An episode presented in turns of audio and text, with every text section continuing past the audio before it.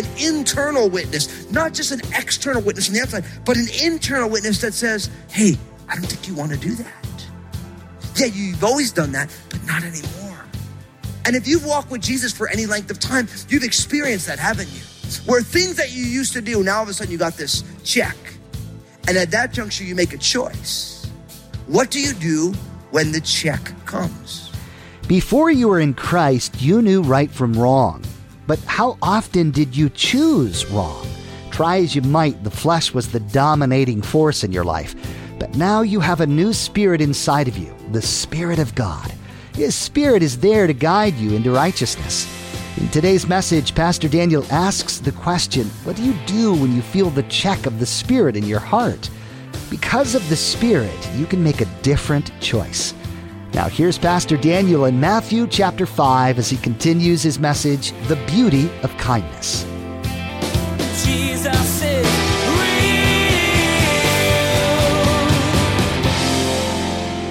Those who don't live in such a way to give people what we think they deserve. Now, isn't that countercultural in the day and age in which we live?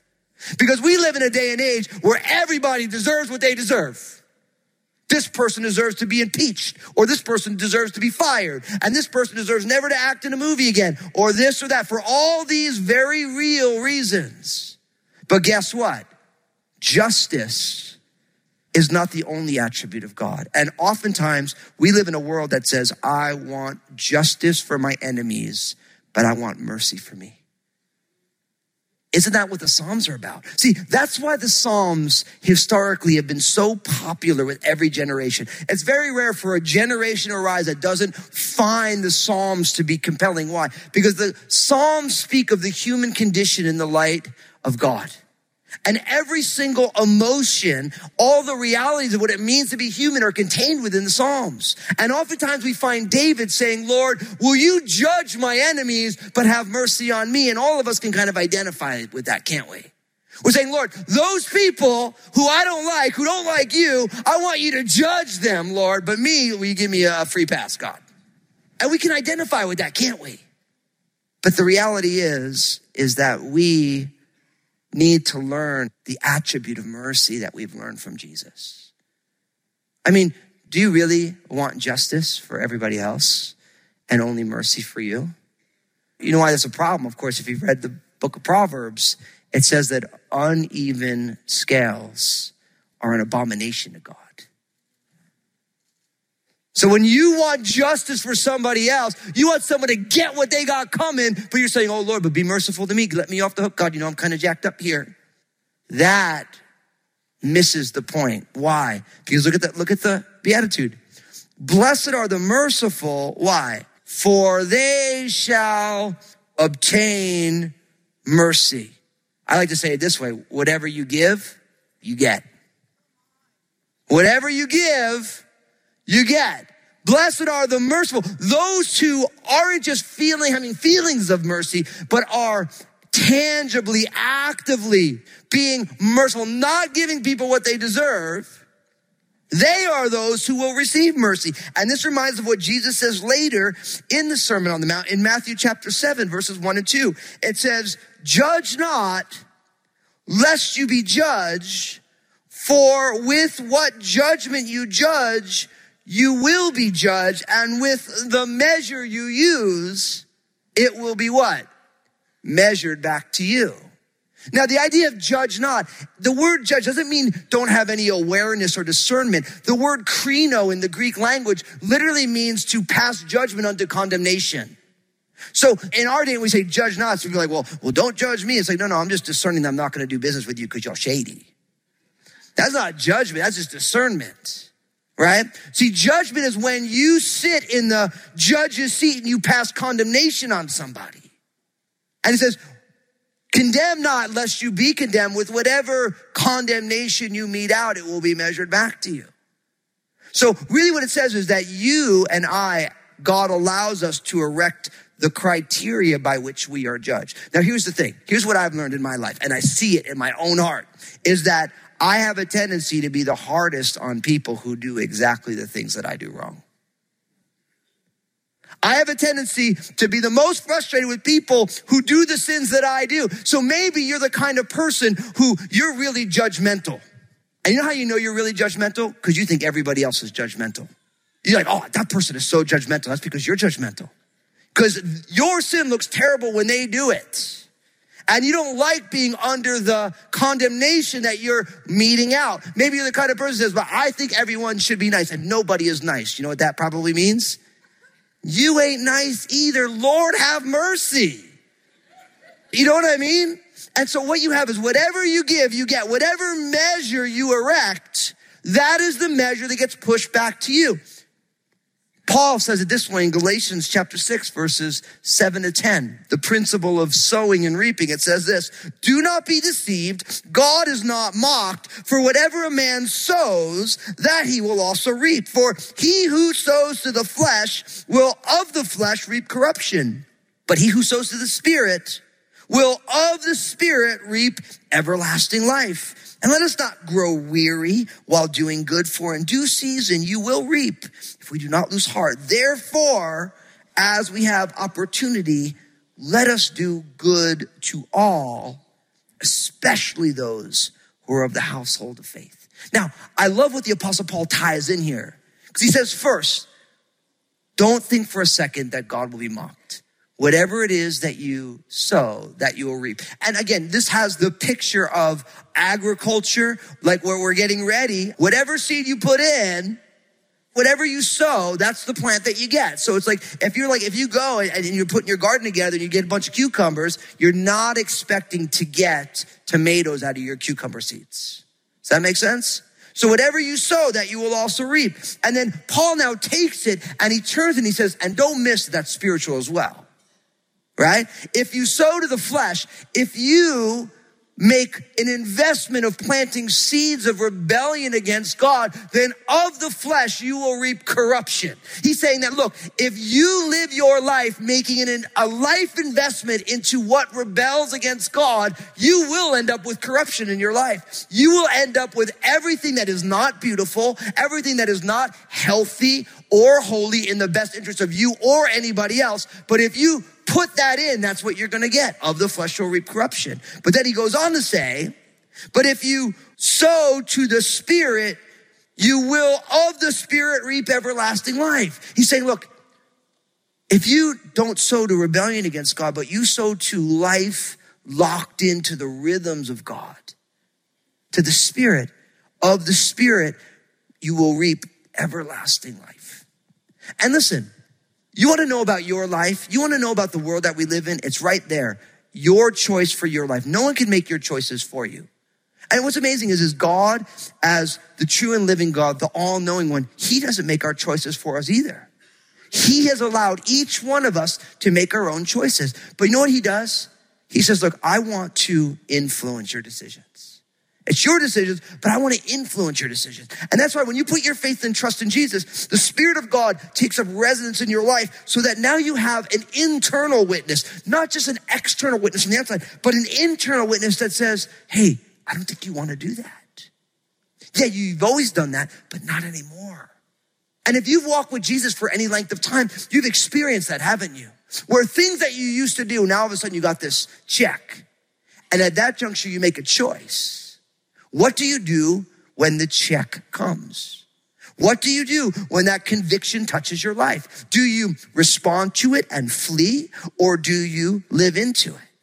See, those moments we like to call the God pause, right? There's that moment right before you make a decision where you have that check, that conviction of the spirit, and then we either obey or we disobey.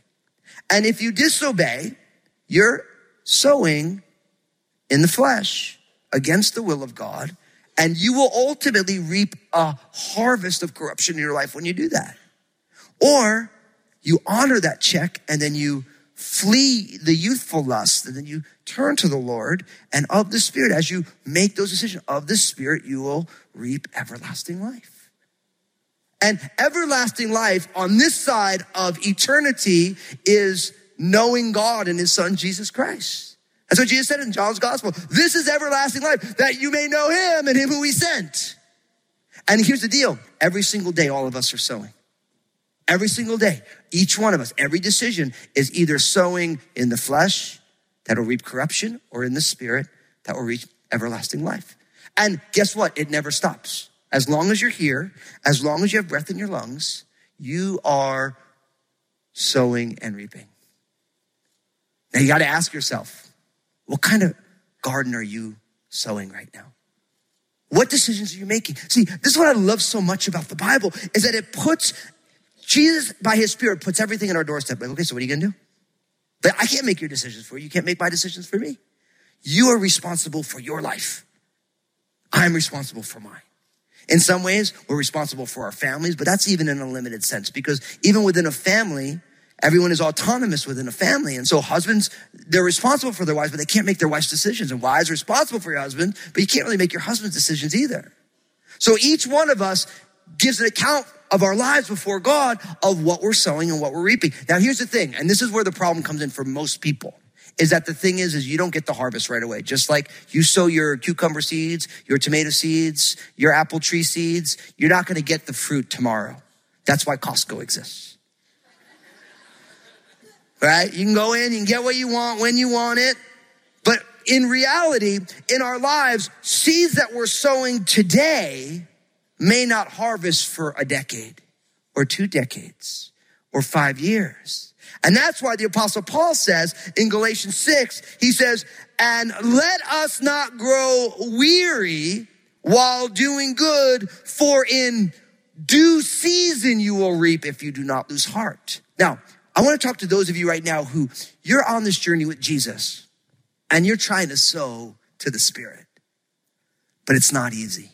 And you're feeling tired and you're like, man, it's so hard to resist this temptation or this lifestyle habit that I've been doing for so long. And I'm tired and it's, and I'm not getting what I want. I figured I just, I get clean and this, and then God will just take care of everything. And it's taking a little while longer. Listen, do not grow weary in doing good, knowing that in due season you will reap if you don't lose heart. I believe there's many of us right now. You are right in the place where you are about to lose heart. Where you've been doing your best for a long time and you've been grinding it out, but you're getting tired and you're thinking to yourself, man, listen, don't grow weary in doing good. Why? Because you're doing good. Don't forget that. It says that you're doing good, so keep going. And don't lose heart because in due season you will reap. You and I do not have control over the harvest time. That's God's job. Our job is to sow seed to the spirit, to sow into that life because whatever you put in, you get out. So if you're the kind of person right now, you're saying, I wish I had more love in my life. I wish I was receiving more love from other people. Guess what your job is? To love people more. Put more love in. And even if it hurts sometimes, because love does hurt sometimes, if you keep putting that love in, if you don't grow weary and you keep doing good, you will reap in due season. Don't worry that it's not the season. You put that in there. If you're saying, look, I think the world should have more integrity, and it should, then you need to say, I'm gonna put more integrity into this life. If you think the world should be more compassionate, then guess what? Put more compassion into your world. Because whatever you give, you get. And in due season, you will reap if you do not lose heart. And then I love how Paul closes this section out because he says this, therefore, this is still Galatians 6 verse 10, as we have opportunity, let us do good to all, especially to those who are of the household of faith. Now you see that? What's powerful?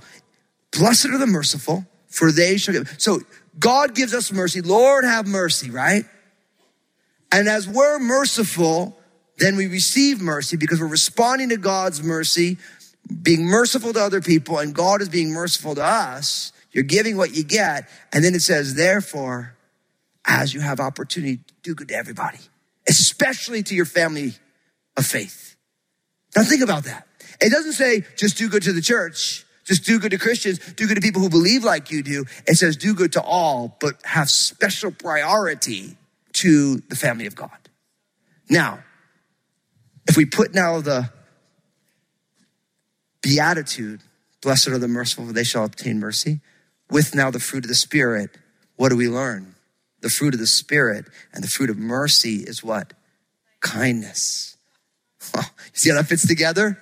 Therefore, do good to all, especially those of the household of faith, because for somebody who is merciful, because they've received mercy, now all of a sudden, the fruit of this God's mercy in our lives that we extend through our lives is now all of a sudden we are known for our kindness. Now, the word in the Greek, it has connotations of goodness and generosity. But we also have those words used in other places in the fruit of the Spirit as well. So the idea of kindness, it's the ability to behave towards others as God has behaved towards us.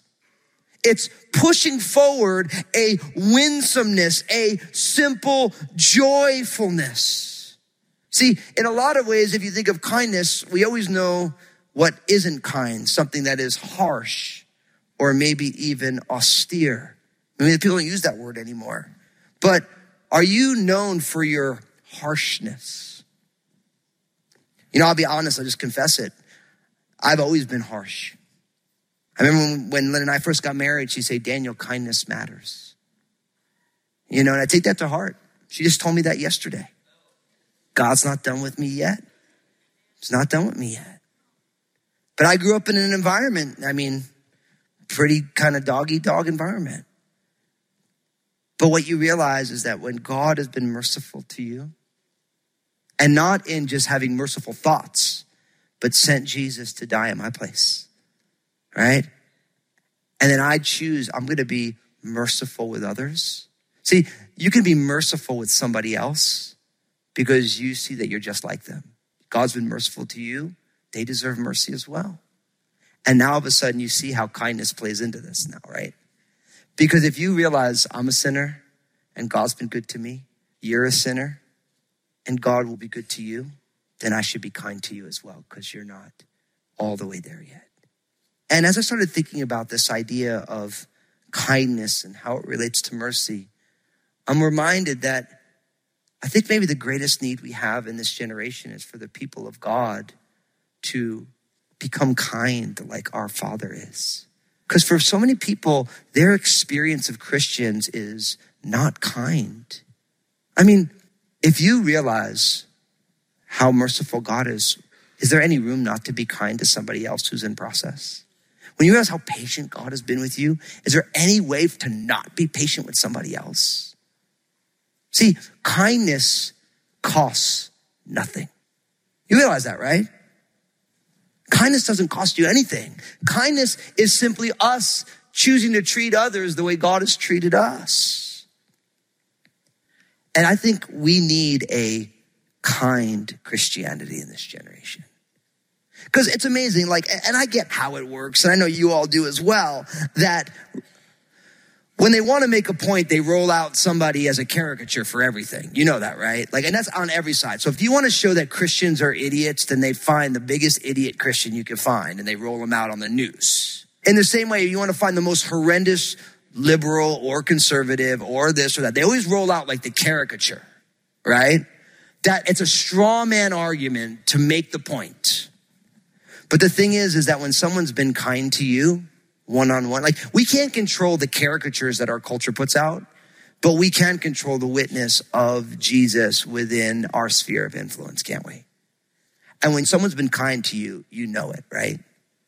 And if someone's been kind to you and you know it, if someone is wrong to them, you'll say, listen, I don't understand why you're treating that way. That's a nice person. That's a kind person. And I think we need to be willing to have grassroots kindness be part of who we are. And in a lot of ways, that's who we are as a church. We are constantly within our community trying to be a vehicle to put the message of Jesus back on the table for a community that says, oh man, all Christians are judgmental. They don't care about our community. They just want their tax exempt and their write off and their little church and their songs. And we don't want to be involved with anything. And we're saying, no, no, no, no, no. We actually want to meet the world at its places of pain in the name of Jesus because our Savior is the kindest person who's ever lived. You realize that Jesus is the kindest person you'll ever meet in your entire life. When you come to Jesus and say, Oh Lord, I have made a mess of my life, He says, Yeah, I know. Come on, though. Let's fix you. Doesn't matter where you've been. You could be on death row. You could be in a drug house. You could be sitting there wallowing in the destruction of your life, or everything could be going perfect and you just realize how much you're missing. Jesus is never like, Yeah, I never liked you anyway. It's about time you realize how messed up you are. Loser. You know, it's like, that's not who Jesus is, right? He didn't treat you that way. And don't ever forget the fact it's the goodness of the Lord that leads a person to repentance, and God's goodness is mediated through people. Isn't it true? God's kindness is mediated to the world through the church. The cross shows his kindness and his mercy, but the church is meant to embody that in this world. And don't miss the fact. Remember how we saw the Beatitudes, how they all work together? The fruit of the Spirit is love. Love leads to joy. God's unconditional love leads us to have a joyfulness despite our circumstances. And then joy leads to peace. Cause you know, no matter what goes on, right? God is good and his love is real. So you can have a peace no matter what the storm is. And because of that peace, now you have patience. You can long suffer with other people. And then once you're long suffering and patient, guess what happens? You're kind because you know a good God is doing a good work. And that's beautiful, isn't it? See, God's mercy wants to make us more kind. Now, I want to close this message by reading to you a, a section in Paul's letter to Titus, chapter 3, verses 1 to 8. And what I love about this is in this text, it brings together all these things that we've been talking about in a really powerful way. It says this in Titus chapter 3 verse 1. Remind them, speaking, so Paul is telling Titus to remind the church to be subject to rulers and authorities, to obey, to be ready for every good work, to speak evil of no one, to be peaceable, gentle, showing all humility to all men. Now, isn't that a beautiful definition of kindness? Think about what he says. Speak evil of no one. That would be a kind thing to do, right? To be peaceable, to be a peacemaker, that would be a kind thing to do. To be gentle, that's a kind thing. Showing all humility to all people. Sounds kind, right? Now going on, he says this. For we ourselves were also once foolish, disobedient, deceived, serving various lusts and pleasures, living in malice and envy, hateful and hating one another. But when the kindness and the love of God our Savior toward man appeared, not by works of righteousness which we have done, but according to his mercy, he saved us through the washing of regeneration and the renewing of the Holy Spirit. Jesus is Justice is not the only attribute of God. In today's message, Pastor Daniel showed us that even though we want God to judge our enemies and have mercy on us, that's not really how God works. If you want to receive mercy, you need to become a person of mercy. You need to release people from what they deserve and pass along the mercy of God. In this way, what you put into it is what you will receive. So choose mercy. Hey, everybody, Pastor Daniel here. I just want to say thank you for tuning in. I'm so stoked you're a listener of Jesus is Real Radio, and I know Jesus has amazing plans for you. I'd love to hear the story of how God's working in your life. Give us a call here at Jesus is Real Radio at 360 256 4655 or email me at real at danielfusco.com. We're so glad we can be a part of your life through the ministry of Jesus Real Radio. Would you like to be a part of what we're doing? We would like to ask that you prayerfully consider becoming a financial partner of this program. Your contribution, no matter the size, will be used to reach people with the gospel message. Find out more at JesusIsRealRadio.com. Just click on Give. Thank you for partnering with us. Make sure to tune in again as Pastor Daniel will share the next beatitude and the fruit of the Spirit. Blessed are the pure in heart, for they shall see God. And the fruit that goes along with this is goodness. You're going to see what you want to see. If you're looking for God, you will see God. What are you choosing to focus on? Next time, Pastor Daniel will encourage you to shift that focus to the Lord. There's more to come from Pastor Daniel's series called Beautiful. Please glance at the clock right now. Make plans to join us again for another edition of Jesus is Real Radio.